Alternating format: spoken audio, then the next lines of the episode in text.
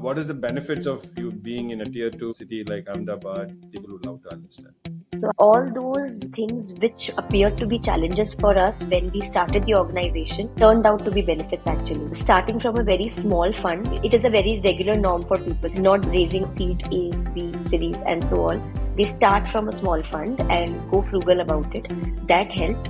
Second, uh, talent. People here are hungry for hard work, which is rare to find. They tend to learn the hard way, which gives the maximum benefit to an organization. And they never have the chance to get recognized. That helped us. Being a small startup, all the team leads basically are running their own small companies here. So that created a culture where people had a lot of ownership and that team building was very helpful for us. So I think those two things really helped us coming from a tier 2 city, which were looking like a bad place to be in back in 2013 14 when we started. Hello, guys. Um, welcome everyone to yet another uh, edition of uh, Boomi podcast. Um, we're doing this uh, deep dive podcast for more than a year now. I think we have met 15 different founders, and uh, today we have a unique combination. We have uh, Ankit and Suhasini um, who is joining us. This is the very first time we are doing uh, a dual founder in the show. Um, pretty excited, and um, Ankit is also so special to me because uh, I worked with both of them outside the outside the scope of this podcast uh, as uh, friends, customers, yeah, right? So, so that's uh, that's nice. Um, happy to have you both. Welcome to the show. Thank you. Thank you, Suresh. Thank you for having us.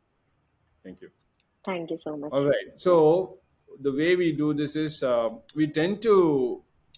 This is the season two, right? The season two is really we go deep on a particular. The hypothesis is that every startup uh, who's made it reasonably to certain size and scale has some formula that's working for them Right. and like for example for some companies it could be inbound marketing some companies it could be something else like uh, like events for example for some could be it could be partner strategy is probably working so or some company could be completely built on um, a product led marketing so instead of generally talking about a lot of different topics, we wanted to talk um, deep about one aspect or one or two aspects that actually made the company where it is today. So that's why it's called the deep dive podcast, um, Okay. right? So on on one or two aspects, and of course we have a much larger uh, generic understanding as well. But uh, but the goal is that.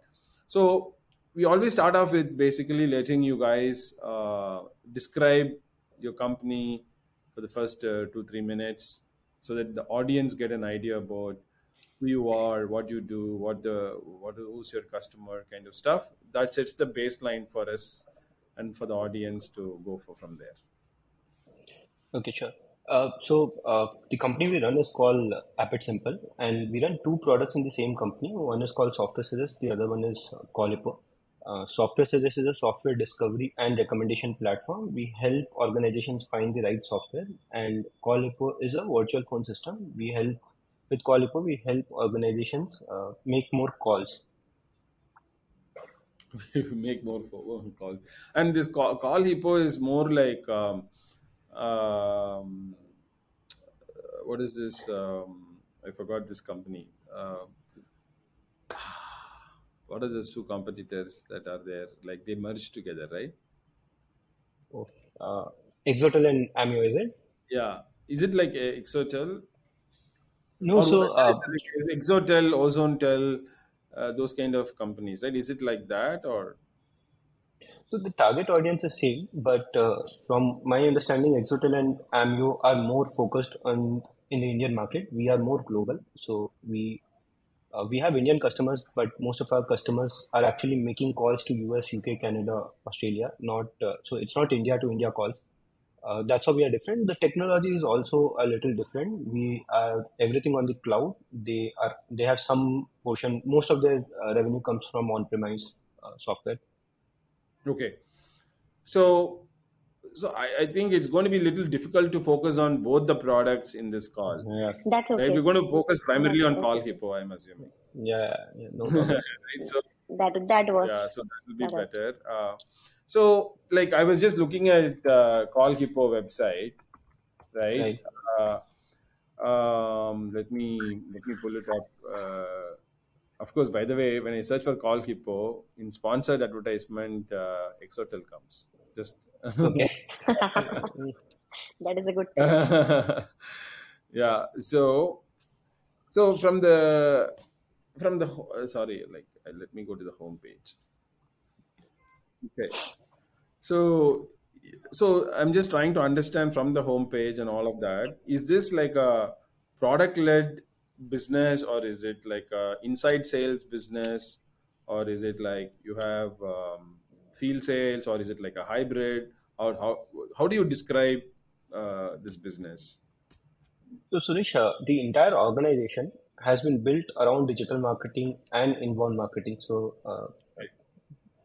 the, our, our first product, I mean, we are we're going to talk more about uh, uh, CallHippo, but this is how it comes from. So, uh, Software Suggest is a more inside sales, inbound led uh, digital marketing product. And uh, whatever learning we had in software in learning Software Suggest, we just picked that up and applied it to CallHippo, and that is why CallHippo is also more of uh, uh, inside uh, inbound marketing product. Marketing combination. In, Okay. yeah. Okay. Now, like I know you were doing software suggest, but then what triggered going into uh, Call Hippo? Because is there a domain knowledge? Because uh, it is telephony, right? Telephony is typically Right. requires some more hardcore engineering uh, skill set and stuff like that, which is not like So so it's not a so we are both non-tech founders here. So that was not one of the push points. So uh, tech is something. Uh, so we, we both didn't understand tech, so it didn't come from there. yeah that's what i'm trying to understand why like it it makes sense to go uh, build like a crm product or something like that where you can at least you know have some commonsensical way of comprehending the requirements technical technology stuff right but it's um, call hippo is like deep telephony right and this is like like systems level programming telecom interfaces and they'll talk about protocol and switching itching and all these uh, Right. all sorts of jargons right which we can't uh, understand anything so why why this I'll tell you where it comes from. So, uh, and again, it goes back to software sales. So, we started software sales in 2014, and we don't understand anything of technology. I have, we did not have any experience of working in a startup. We did not have money. So, all the money which we had was $25,000, 18 lakh rupees. And uh, we said that if we burn this 18 lakh rupees, we are going to go back to the pharma family business. So, my, my family runs a pharmaceutical business. I said, I'll go back to this. And when we started Software Suggest, we said that uh, we want to do something which is not very risky. So, uh, so we said uh, let's so and Software Suggest is more like a content marketing blog kind of a uh, thing. So we said let's do something which does not involve technology and let's just focus on becoming profitable, so we don't have to go back to the pharma business. And then uh, uh, and then when we when we wanted to do something in uh, uh, SaaS, which is another story. I mean, so so Avinash Raghav, who runs SaaS Boomi, uh, for people who don't know, liked what we were doing in software SaaS, and he forced us to come to SAS, SaaS X2. Yes, it was called SaaS X2 then. I saw Girish, and it was in some uh, 150 people, I think, and I think you were also there. And it was under in the underground uh, thing, I mean, in the basement of a hotel. I don't remember the hotel, but I saw Girish there for the first time. I was like mesmerized by whatever Girish was telling. He was telling that uh, he said that he built the organization from India uh, for a global audience, and I had not heard of this ever. And that was 2015, I think, 14 or 15, and that's when I said I we want to do something in SaaS now. Uh, software suggest was profitable by this time and uh, but this time we said let's because because we did not take a technology risk uh, last time when we were starting Software Suggest this time we said let's do something which is very high tech and has a very big market we started looking for it and we found that uh, is like very high tech and it has a bigger market size than what uh, crms have and uh, so we tried to do something which was very opposite and uh, that's why we uh, started CallHippo. So, and we did not understand much. We did not understand there is switching and all those things. We just said we'll do something, and something should happen. Uh, So do you do you have a like a, a CTO or a technology team? Because this is a little bit more hardcore technology. Or did you just hire, or do you have somebody in the founding team to to tackle that situation? How is that? yeah, so uh, so we have a CTO. We don't have a tech co-founder, but we of course have a CTO. We have uh, so we have a member in the founding team who has been there with us uh, since the very start, and we have a member uh, in the founding team who had written the first line of CallHippo, and that's how we sustain. I mean, we don't have a tech co-founder, but uh, without a good founding team, it is not possible to create a tech product. How how big is the CallHippo team? We have about uh, 75 people. And what is the tech versus uh, marketing versus sales? We have a very small tech team. We have only about uh, 12 members in tech, I think. Most of the team members are either in marketing or sales. Uh, we have we have a bigger uh, uh, sales team. We have about 25 members in sales. Uh, about I think 10, 12 in marketing, 10, 12 in support. Uh, I mean HR sup- uh, uh, team support, which is HR and finance, etc. Sure, sure, sure. So, like you talked about CallHippo being when compared to Exotel or Ozonetel. Ozonetel also, I think they're. Uh, I thought they're also mostly global. I thought. Uh, I don't know. Um, it's been a while since I have been talking to them. Um so, if you look at those uh, companies, you said like you primarily uh, India uh, company made for global, right? Which essentially asked me, like, what is your primary global market? Like, for example, if you take Kissflow, right? Hmm. Uh, we have uh, 4% or 5% of our revenues come from India. Okay.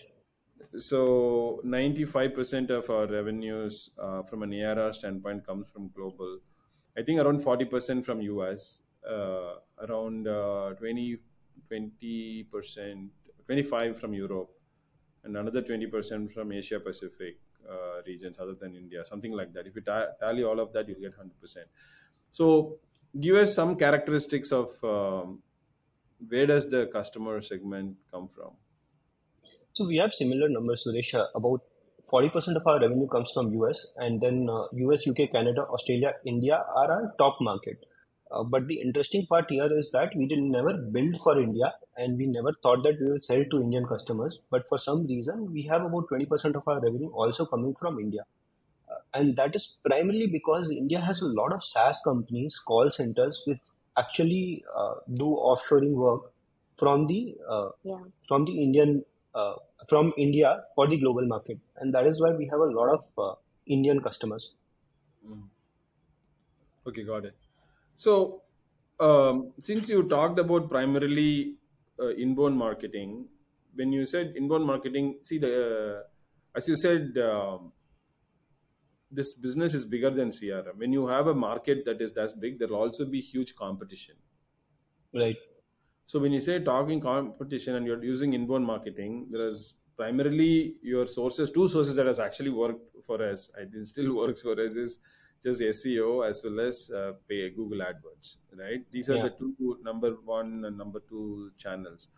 But Right. all of them are keyword based, and the kind of keywords that you are looking at will be very highly competitive and highly optimized for SEO and difficult to get to number one position and all of that, right? So how do you tell us about your inbound journey because i'm assuming you'll primarily focus on uh, the two things that i think probably made your companies about the inbound marketing and then the inside sales these are these are these two things are the crux of the growth for Right. uh, people Right. right so we'll, we'll go deeper in these two dimensions So uh, we are mostly marketing led. So when we talk about inbound marketing, inbound sales, so sales is playing, uh, sales is actually helping marketing close deals, but we are primarily marketing led. And with respect to keywords, so when we were doing this, Suresh, we did not understand so much. Uh, we had done software suggest and we were ranking on almost all top keywords in software suggest and we did not understand so much about keyword so that was 2017 and we did not understand so much about keyword volume and uh, how how competition is difficult we did not think that it is going to be very competing. We did not even know the number of competitors we had in 2017. It was only after six months, seven months of doing marketing, and uh, uh, after we got our uh, probably after 100th customer, we started understanding the landscape better. Uh, so, uh, uh, so uh, if we did not think so much, that is why we could actually do it. Okay. Uh, so you're saying um, like the keywords, but you know that when you try to do SEO, when you try to do paid marketing, you will be anyway hit by um, these uh, real-time problems, right? Because the the bid volumes will be high, all the keywords are already taken, competitors are bidding for higher, uh, you know, prices, and you know what within inbound, what source actually worked for you really well, and how did Okay, you so the uh, these practical problems, right? Okay. So the early days we were only doing search engine optimization. We did not do any search engine marketing. So uh, it was only in 2019 or 2020 we actually started. Early 2020 we actually started uh, search engine uh, performance marketing. Everything was search engine optimization, and search engine optimization is not that very expensive. Even today, I think if uh, you can actually go ahead and create a good quality of content, you might be able to rank uh, better than the other platform. So I remember in 2017, 18, uh, there were a lot of even Ring Central, who is one of our top competitors, were actually copying our SEO strategy. So uh, because we were doing a lot of SEO, so Software has been a SEO product. Everything runs around SEO. We were doing a lot of SEO. We could actually understand how to rank our pages on top on Google, and that actually helped us. The entire experience of Software actually helped us to rank on Google in the early days of Call Hippo. Then in 2020, we started uh, uh, search engine marketing. Now about uh, 30% of our revenue comes from performance, and uh, uh, it, I think it's not very difficult. I mean, uh, like most uh, about, I mean, we might have about 100 plus uh, competitors, but most of them don't understand how search engine work.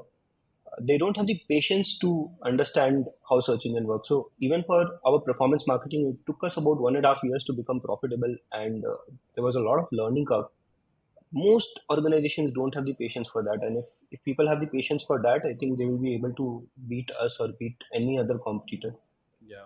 You know, the reason why this, if I if I may yeah, if I may add to yeah, that, if I may add to that, I think uh, being bootstrapped and frugal and having a limited fund uh, helped us uh, crack SEO better because uh, we uh, we we did not did not have funds to go full on in Google paid ads and uh, get the search volumes and get the traffic from there.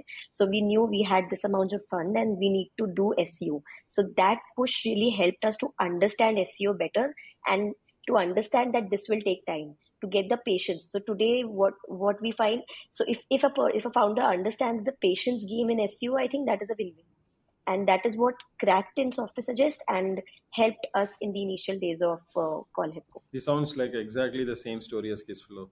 No, we we yeah we never spent on uh, performance marketing for one and a, h- uh, two to three years actually. We didn't have money simply. I think the first two years definitely we didn't spend. Um so only did SEO. Um, and one of the reasons you know you get copied a lot is because in startups founders work closely with the SEO strategy because it's a primary. It, that's what used to happen for us also. The bigger companies there are employees who are working right? So for them it's a job. So and then they look at it's not like the founder of a bigger company is working on and the founder of ring central is working on the seo strategy right? But in, in the case of CallHippo, you will probably monitor that what's happening. So the kind of right quality of ideas that can come from a startup is quite high quite good and hence the employees on the bigger companies they may be having a much uh, lower skill sets right? So they simply copy it and then it looks like the bigger company is copying from us but but in right. reality it is uh, yes. So we are very marketing driven uh, organization in both the products. So you that is why call hippo being a very high tech product we so you asked the question that how many tech tech uh, what is the ti- size of your tech team you'll always find i think moving down if we get two more products also there also the seo and marketing team will be the biggest hmm, team size in our in our organization uh, it will always be a play between sales and seo that's yeah it in, in all of my work, workshops i say like seo is the most underrated uh, marketing Right. that people use. In fact, uh, even recently I said it somewhere. Um, so anyway, coming back. So since you talk a lot about SEO for the audience, you talk also about patience, uh, Suhasini. Um, you can also give us some color in terms of what is the patience you're you're talking about, and what kind of investment. So is it like three months patience, or three years patience, or one year patience? What is that scale, so that you know people know, hey, uh, this is what I need to plan for if I'm a founder. So I think you also know that it can never be defined. So if if a person is coming in your team and he's telling I'll do SEO for three months and then you'll see the traffic, wrong person to hire. Don't do that. It is never a time game. It is a time game, but you cannot identify for the product that this product, this type of product will take six months of SEO and then you'll see the traction coming. So I think it, it depends a lot a lot on how how um aggressive you are to start experiment to keep experimenting new things and how patient you are to get the results coming. So patience comes only from the perspective of not expecting of using a software uh, a very good seo software and seeing the results from tomorrow. So you'll have to understand how it comes. So i don't think there's a ri- right uh, answer to it whether it's a two months game or two year game Yeah, I, I, let me uh, since I also come from a solid uh, SEO background, I'll add my uh, two cents here just for the audience. Um, a couple of years ago, I used to still be I mean, even now. Is once in a quarter, I look at what SEO team is doing. Right. So right now they are running Right. one two projects on SEO, which I'm, I know what they're doing. So SEO is something very close to my mind, to my heart. Uh, so there was one situation where uh, the the team, the paid marketing team, was not willing to let go a page because it was ranking well, but the page looked so not good. And then I was trying to push them, you know, say, oh, no, yeah, you change it, Google will re-index. Don't worry about it. You won't lose anything, right? So, but then there is always this fear. Uh, they never did it. At one time, I said, okay, if something drops, you blame it on me. Okay, you, uh, are not uh, responsible for it. You blame it on me. You go ahead and change it. If if uh, the traffic drops, it's fine. I'll take the blame. Don't worry, nobody is going to blame you. Do it. To to our surprise, it hardly took three weeks to regain the same uh, place or even better place. In fact, the theory uh, that I always tell um, my SEO team is that don't optimize for Google, but op- optimize for human beings. See, Right. Google is actually optimizing for human beings consist- consistently, right? Because their cha- what is their their customer? Their customers are humans who are looking for information and they need to get the correct information. So if you also do the same thing, you write your content keeping humans in mind. What makes sense for the humans, and Google is always trying to do that. Right. and this is so much more relevant now so this line that optimize for humans not for google is actually so much more relevant now after the last six uh, three months whatever has come whatever has So happened it, it becomes much. I much was more going to talk relevant about ChatGPT and uh, but you know we'll talk more. But that is my, always been my mantra, right? I always tell the SEO team, just think like how will a human being find your content? Will it will it Yeah. feel appealing? Will it feel relevant? Like for example, we always used you. We had some things like um, some widgets in a page where some uh, conscious interactivity is there which means the page is interesting the user is clicking on it and to get some more information and google will figure out a way to decipher that. And you it knows like if this guy is not just searched but then he interacted with the page he did something then that page is going to get a lot more uh, lot more ranking. So these are smaller things uh, we even had one thing called visual uh, blog. We called one type of blog called visual blog. A visual blog is something that is not just text right? Because it's very hard Right. to read. today we will just mostly glance so these things really helped us a lot i was just looking to know like what kind of such stories uh, or other that work for you that our audience can uh, benefit from We actually learned it the hard way, Suresh. When we started doing it in 2014, we were actually optimizing for Google, and we were we could get like um, we get amazing results optimizing for Google. So we used the same pillar and silo model. We did not understand we were using the pain pillar, uh, pillar and silo model, but our content quality was like pathetic.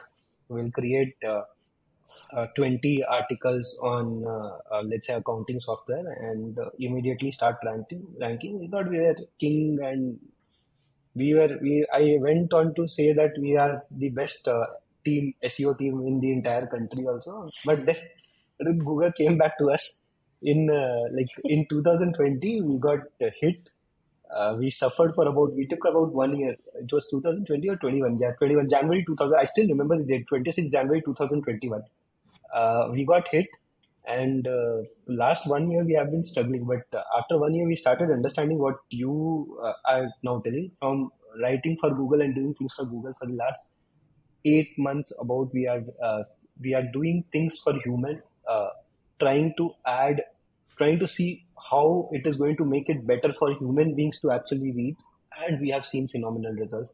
So Yeah. we are now we are at one of our like peak traffic and peak uh, uh, both in software sales call and uh, one of the like last month we did the best revenues because of all the traffic which we got. Uh, now we are trying to understand that you are supposed to only write for humans. Google will decode whatever uh, you have written. Yeah, because they are, see both of us have the same goal, yeah which is you write good content for our customers, and they also have the same goal: find the good content for their customers and give it to them, right? So, so both correct of our goals are same. So why why optimize for Google? yeah ultimately if you're not if you're writing for google and google's objective is if if the content quality is good people are going to keep coming back on google and uh, Yeah, overall their value for that organization increases yeah, so uh, that is why google is also optimizing only for humans and not uh, uh, they're not trying to play around or fool around. Yeah.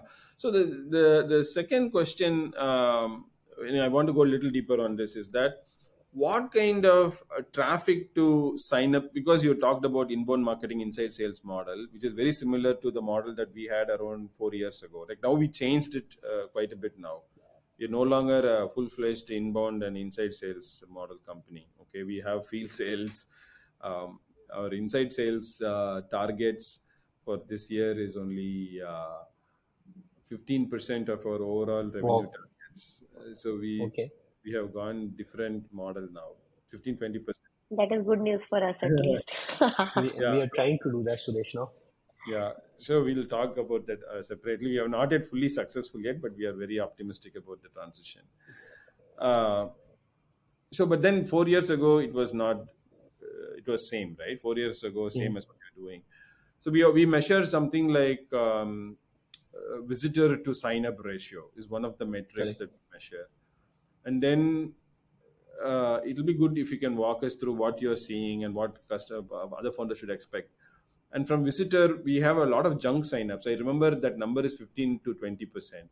So if 100 Mhm. people sign up 20% are like students that there's some all sorts of nonsense some spam email ids some competitors trying to use spam email ids and signing up and all of that stuff right? So so 20% is gone out of the 100 and then there is 80% and then the 80% we split into we have like this uh, concept called um, like uh, uh, like apples right? If you go in a basket of apples the sales team is looking for the ripe apple like a red one. But then if you buy a basket of apple you basically get the red apples and then the green ones and then the semi red ones and we get leads in all sorts of forms right? So we have a, a ranking algorithm which separates out uh, in a basket of these 80 leads that you got out of 100 what are the red ones and give it to the inside sales team. And and then we track uh, closures uh, around that. Different closures happen because the red ones closure is close to 35 to 40 percent the red ones closure is pretty high actually uh, so it'll be good if you can walk us through what you are seeing in terms of metrics at a very high level uh, to benefit the founders Okay. So we see about uh, 4% traffic to sign up rate. Uh, now you'll have to understand that we don't, That's we actually mostly don't, good. Actually, we we saw 3.5 to 4 percent, maybe even less. right. Sometimes even it is 2.5. Yeah, Yeah, so we have like a, a self sign up, self onboarding thing, and Okay. that is why, and we And uh, we have sorry, uh, sorry, uh, Kit. Uh, like, yeah, how many fields you have in the form? I think we have four or five fields. So we don't uh, we don't take Gmail IDs. It is you have to put On only com pager. Yeah you have to put only company ID and telephony is uh, susceptible to fraud. So credit card fraud, people will try to call you up and take your credit card, or they will take you try to take your SSN, and that is why we have phone numbers. Uh, we have phone num compulsory phone number. We have compulsory email address, and uh, we we also take company name just to so we have uh, we have an algorithm which uh, checks for the company once you sign up and if it finds fraud then it will not allow you to sign up or it will block your account as soon as you sign up. That is why we take three or four fields. And with that we do about uh, 4% of conversion. Uh, but our sign up to conversion is very high. We have uh, we have about 18% sign up to conversion. So uh, 18% people who sign up come inside and verify their email address actually pay us. Uh, again you'll have to remember that uh, we give so there is no free trial uh, um, we give about free trial to only about 50% of the people who sign up. Again there is an algorithm which checks the quality of company. We'll see if the company is present in crunchbase and there are a couple of database which we have connected and only if they are connected we'll give you free trial or else we don't give you free trial because of the fraud thing. It helps us collect credit card details it helps us collect more details which ensures that we can prevent fraud if that is about to happen uh, ticket size is small, so uh, the average ticket size is fifty dollars. I think the average ticket size on Kissflow is much higher than that. Uh, we don't, uh, unlike unlike a Kissflow or some other organization, we don't need a team to use the product. You can there can be only one person who is using the product. We don't focus on that. That's not our ICP. But uh, if you have a decent domain and if if your domain rating is good and the certain if you are if you are able to go through the parameters which you have set you can sign up you can start using the product and you can pay us uh, we'll not spend time on such single user customers but they do come and that is why we have such a high 18 uh, percent conversion rate Okay, eighteen percent is massive. I'll tell you. the reason is uh, when I was doing this uh, in Kissflow, um, we used to benchmark, and the best-in-class companies in this is do was doing eight percent.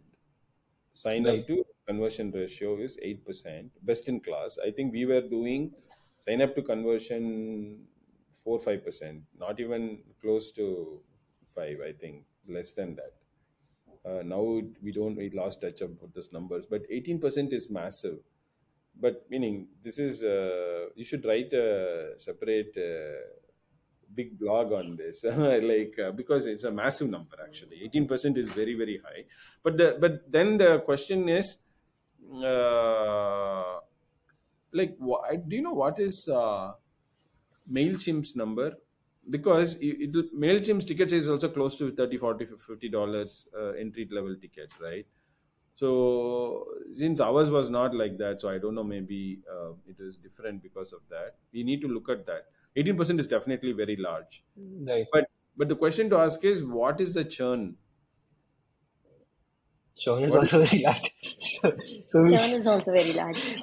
Yes. so uh, we so, so what we i have found out was most of the time after some time we started bucketing customers into paid trials rather than actually paying customers. Although they pay us like in the right. Smb segment they pay us they pretty much assume only when they pay we give us like a lot of the features and support and stuff like that so they end up paying for us. And those yeah customers so that are actually trying. They're really not yet ready to become customers. So one way for uh, we found out was isolating those numbers into paid trials and not putting into customer segment. And then after they cross the like uh, six months period or whatever it is when they actually start using it then we actually put them into customer. Then it makes sense to measure churn instead of taking everybody as customer and then measuring churn it's not a fair uh, fair right. measurement we use a similar we use exactly similar uh, process uh, Suresh and uh, some of our competitors are actually listed and they follow the same process. We don't look at churn in the first 90 days. We we have those reports with us as to how many are churning this month but uh, then again uh, uh, like we wait for 90 days for someone to churn and only after 90 days we start considering churn churn and and we have a separate uh, uh, uh, category or set of customers which we call account management customers, which are large customers. So in account management customers, we have very low churn, which is about half a percent. I mean, it comes to about eight to nine percent per year. Uh, that's about it. But in the normal non-account management customers, which we call as velocity uh, sales, uh, we have high churn there. We have about three and a half percent month-on-month churn in uh, these customers. Yeah, that is uh, normal. Like uh, thirty to forty percent churn in the fifty dollars to five hundred dollar Right. size is a quite normal pattern. Close to fifty percent also sometimes happens, but par- partly because of see in our see for sometimes it's a little skewed, right? If you have a monthly recurring model, in in a way you are protected. It's like some like for example, we moved fully to annual. So even if a customer pays, the real churn won't know until a year. Because you know they already paid for the whole year, right? So so they'll just be keeping it, and you know. But once we moved away from the uh, from the SMB segment, we are, we are seeing a different pattern. But I just wanted to tell you.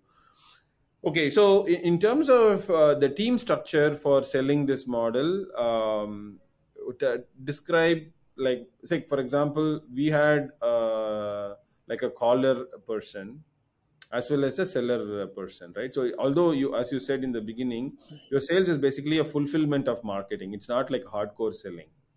Correct. for us also it was like that. But then we still had different profiles uh, doing the sales, handling the sales process. Tell us about the different profiles that you have, uh, so that others can also benefit from that.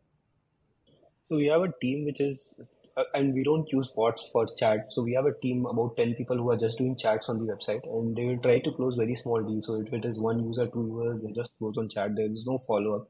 All such customers don't go to our CRM, which is HubSpot as of now.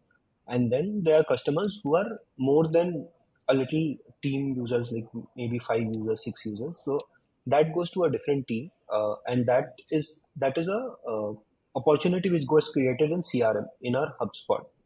Uh, and then there is a there is a team which we call as SMB team. And these are customers which will close, uh, which will try to close big size deals. So that might be more than 50 users. Uh, in total, I think we have about these teams. So we have the uh, the SMB team is small. There are only two people in the team, and then the leader. Chat team is the biggest team, and then there is the middle team which which, which tries to close anything which is actual more than five users. That must be about five six people. Okay. Uh, and that's that's the process we follow. We don't travel. We like we have started traveling recently and meeting customers recently. There's no events. We have just done one event. This is the this month we are doing second event. Uh, okay. Got it. Um, like you, like for example, when you get an inquiry, which is not yet uh, like people are not hands-on trying. When you go to slightly bigger customers, or even to sometimes you know people sign up and then they just abandon and do something else, right? So you need someone to call them and then bring them back into a discussion table. Do you have those kind of problems, or do you handle that, or what happens? so uh, we have that problem. Uh, we have a team which is just calling. So this these chat guys who are chatting on the website also make calls. So they are supposed to do the entire. So they are like uh, pre uh, SDRs for us, inbound SDRs. So they work like inbound SDRs for us, and they will do the qualification as well. If uh, if they find that the lead has some value or they are that red apples which you are talking about, uh, they will pass it on to the uh, sales guys. Oh, okay. So you do have this calling people, and what will Yeah, be the target for? Um, no, I know your starting size is fifty dollars, but what is your typical deal size? Like, is it like a five hundred dollars a month or a two hundred dollars a month? What What is your typical deal size? Like average?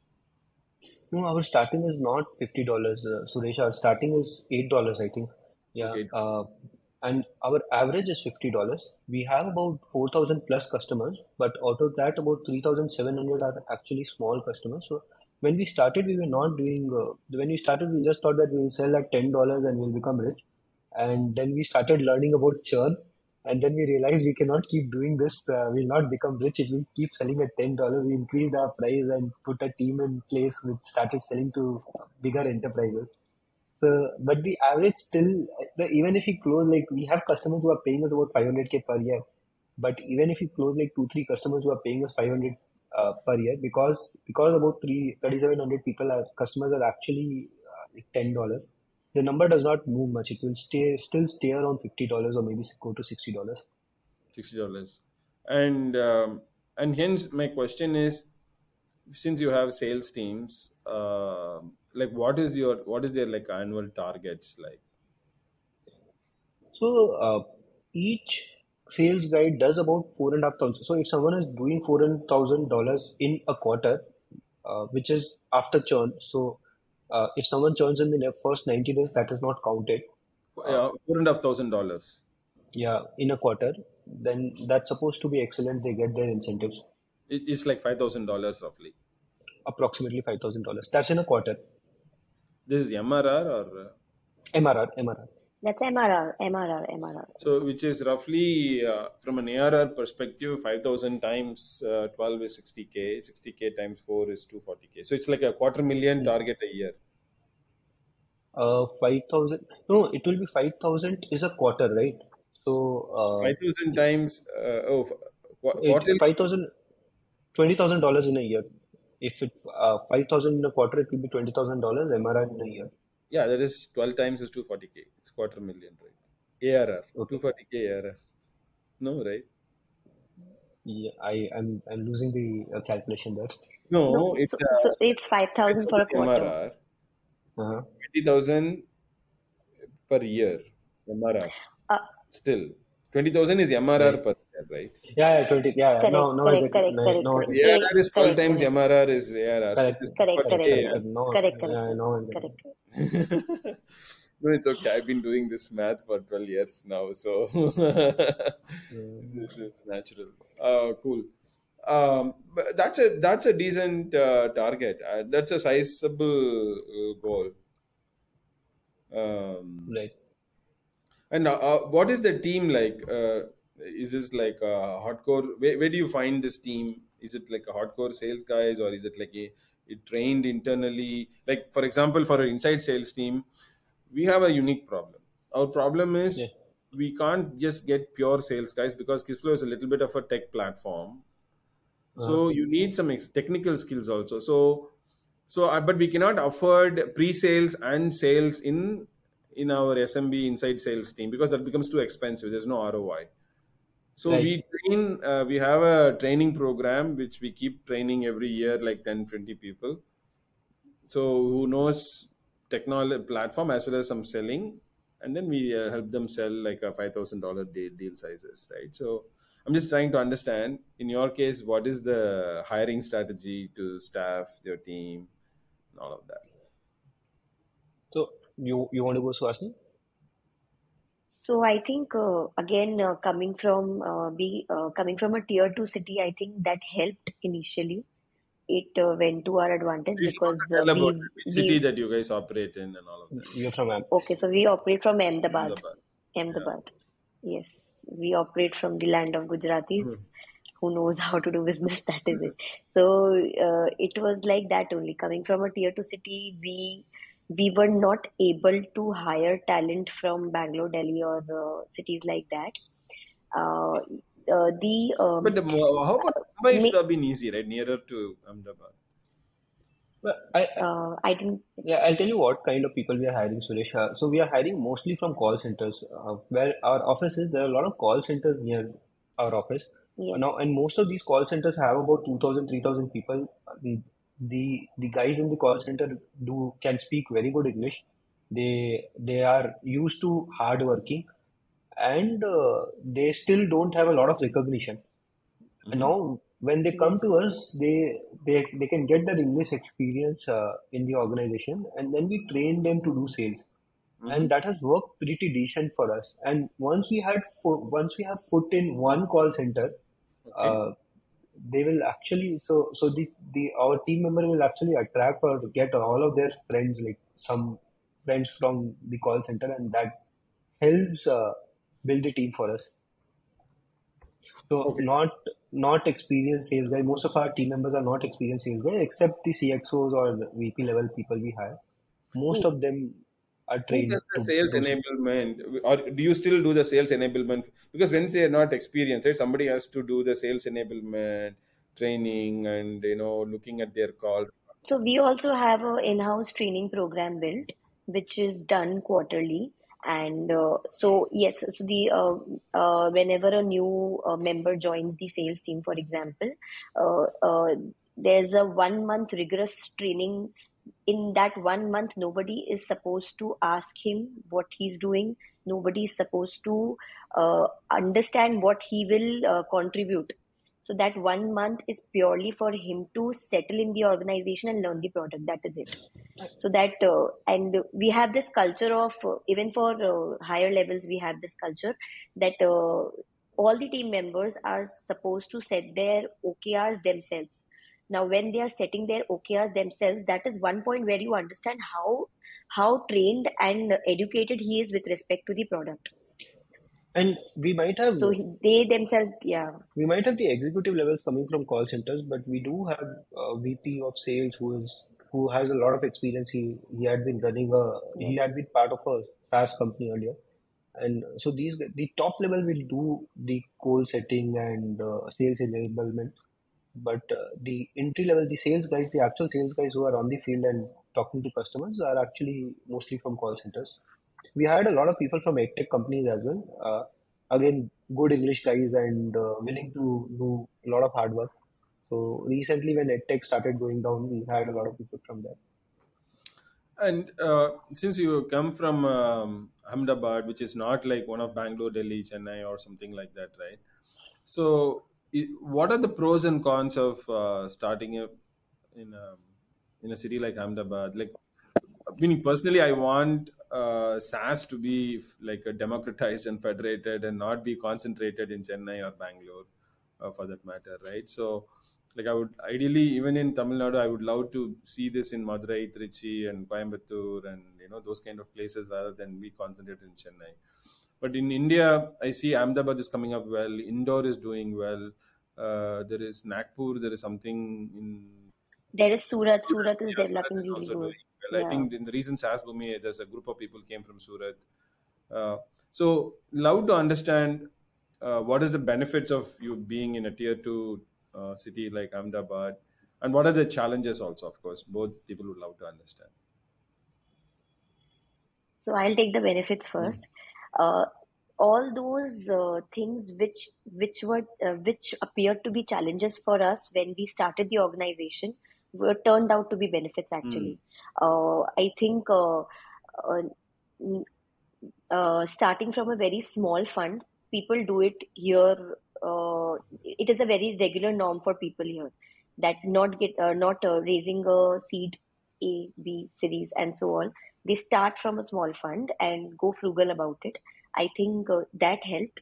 Second, uh, talent. So as I as Ankit rightly mentioned, people here are hungry for uh, hard work, which is rare to find. They they they all they tend to learn the hard way, which gives the maximum uh, benefit to an organization. And they are uh, they they never have the uh, chance to get recognized. That that helped for us being a small startup. Uh, there was uh, uh, so we so what so what we do is all the team leads they run their uh, independent shows here. So they are having basically they run their own small companies here. So that created a culture where people had a lot of ownership and that team building was very very helpful for us so i think those two things really helped us coming from a tier 2 city which were looking like uh, a bad place to be in back in 2013 or 14 when we started so those two things really helped Sure. I don't think we would. I don't think Suresh we would have come here had we had been in Bangalore. We would have got lost somewhere in, had we been in Bangalore or uh, probably Chennai. Chennai. I don't. I don't know about Chennai, but I'm sure we would have been lost in Bangalore.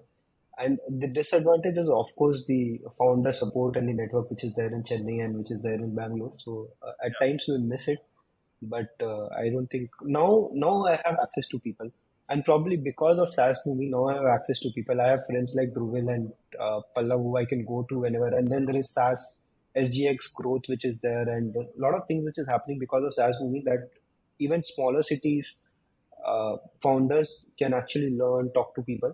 But then uh, when we started in 2014 and even in 2020, that support group was not there, and that is what uh, is uh, is the Founders disadvantage have it today. Yeah. disadvantage of working from Ahmedabad. Yeah, I think you, you hit it so nice. The only disadvantage is the access to that network. Now it is getting solved with uh, SaaSBoomi coming up uh, with this uh, chapter model. But Right. that is the biggest one. The talent and other things, people think it's a problem, but it is not real problem. In fact, it is a blessing in disguise. You you are you are uh, sort of protected from all the poaching and all the you know Correct. headhunting and Absolutely.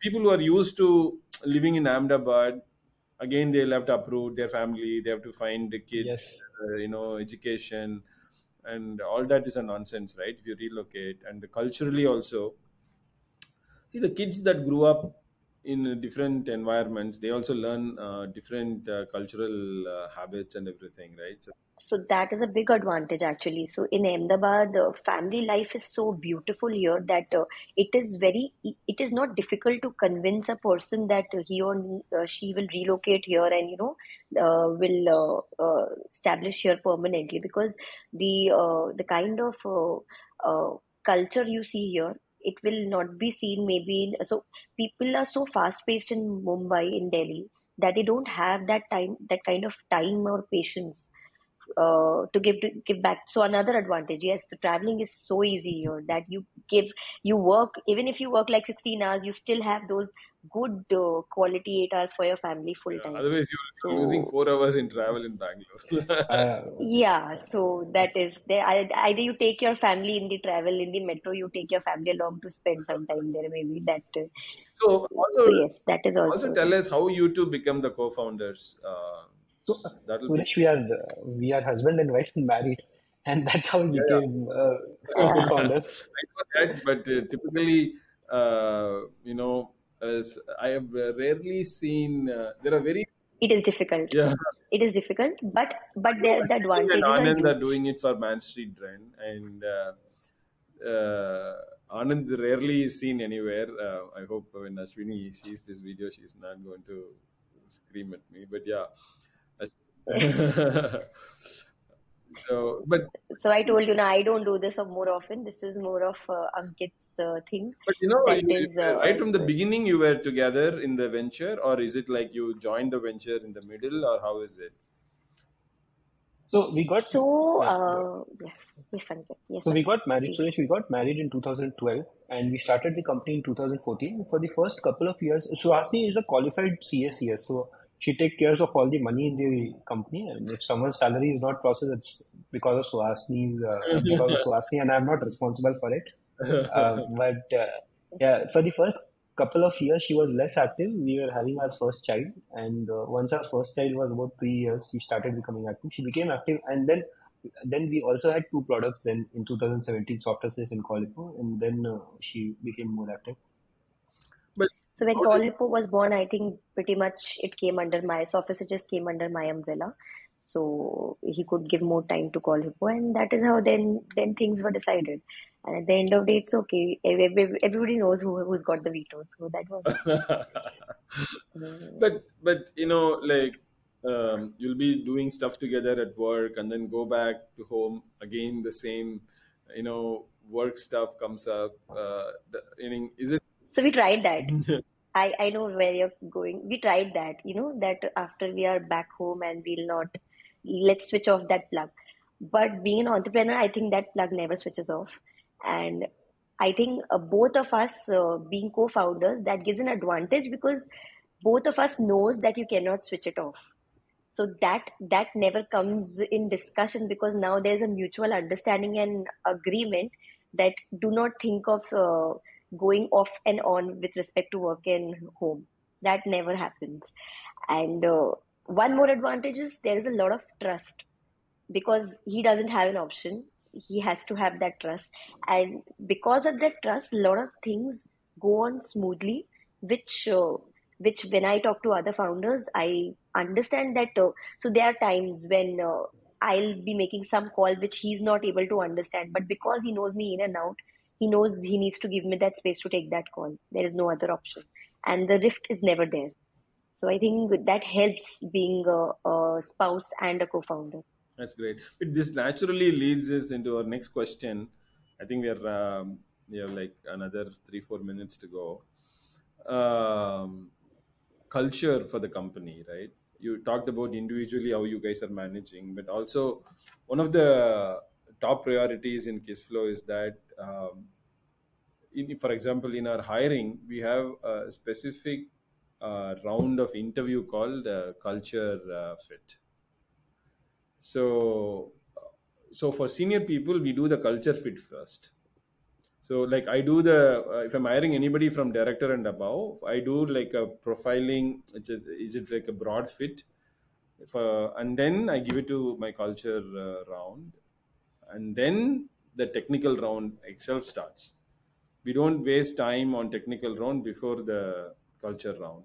But for junior people it's the last round because there it's a different because the senior people can play a lot of role in shaping the career right? They're pretty much in charge of you know 20 30 people then they can pretty much uh, change the character of the company. So similarly i'm asking what is what is your um, culture strategy or how do you take it and how do you handle it uh, it will be nice to understand that Now you want to go, Suhasini? yeah So I can uh, so I can keep uh, talking about it. So uh, it is little similar for juniors. The culture round we do have a separate culture round for every hiring we do.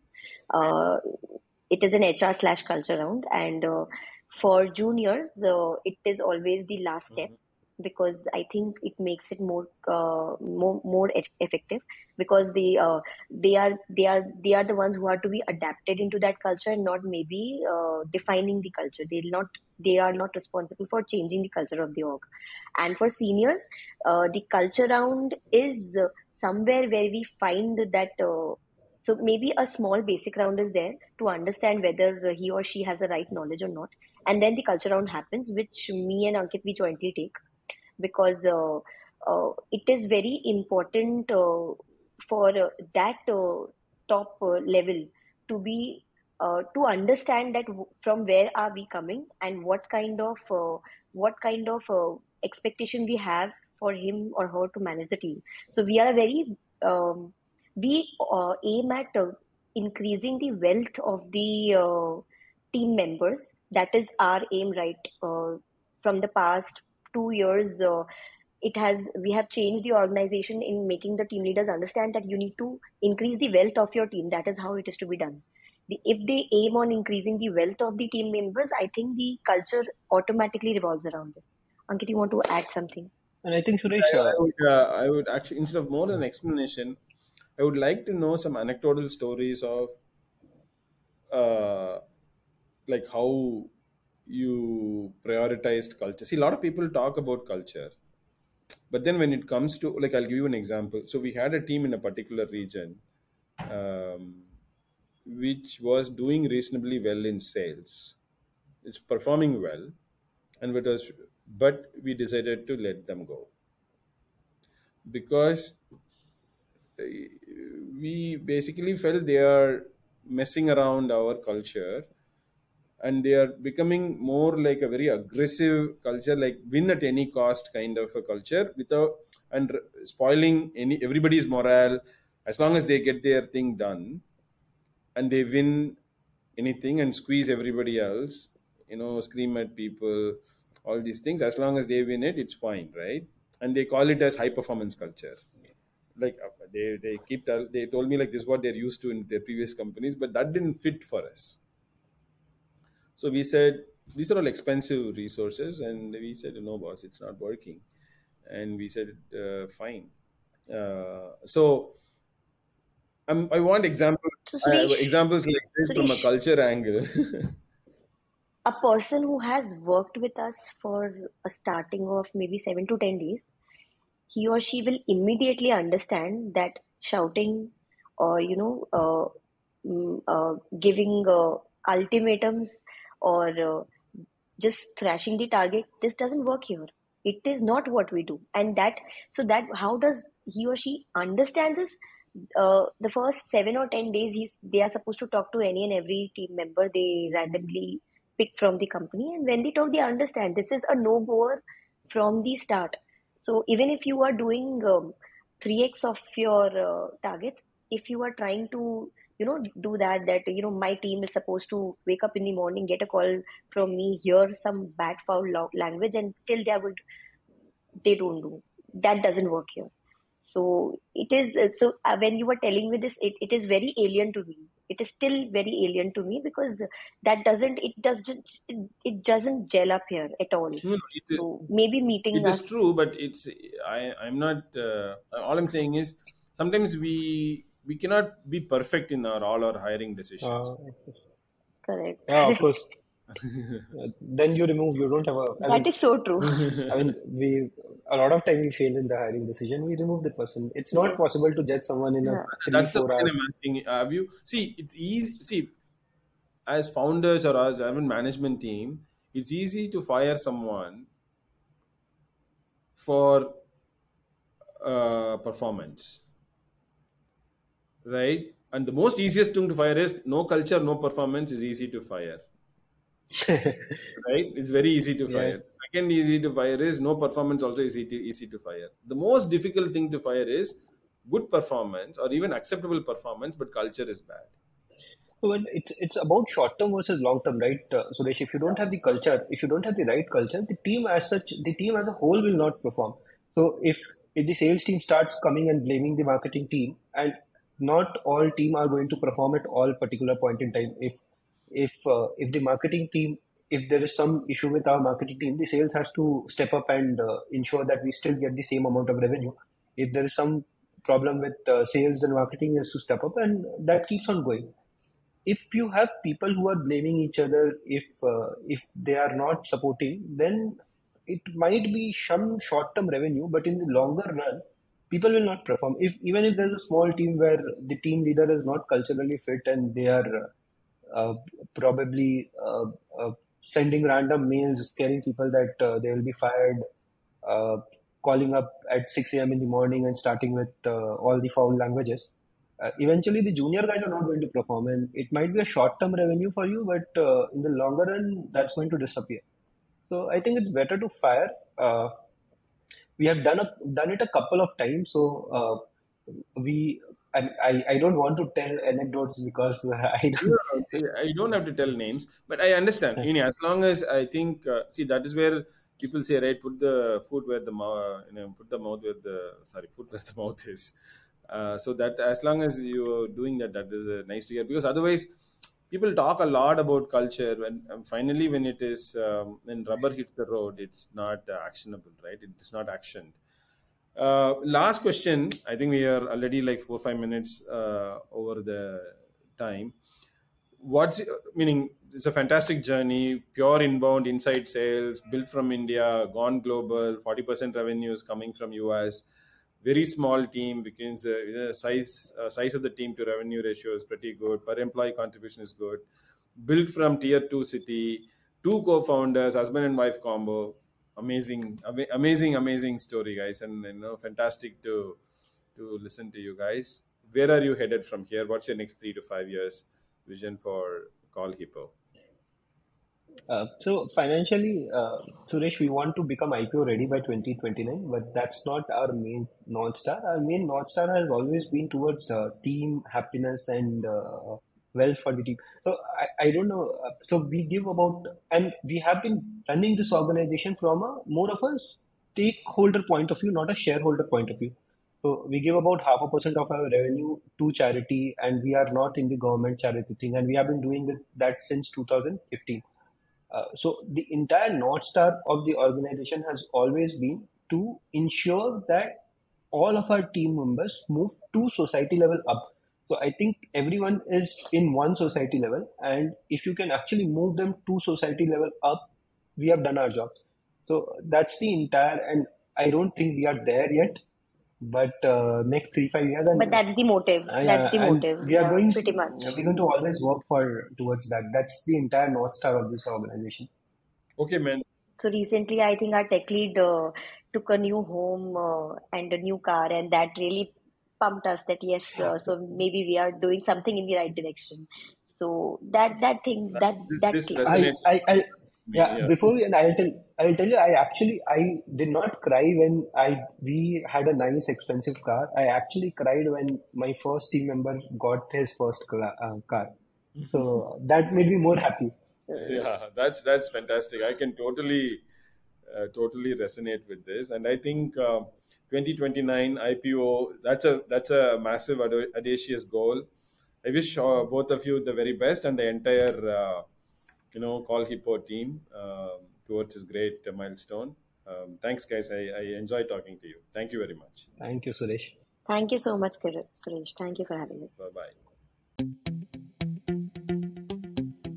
Hi, folks. I hope you enjoyed this episode. Feel free to share your thoughts and feedback to hello at saasboomi.com. You can access this and all other episodes of SaaSBoomi's podcast at www.saasboomi.com.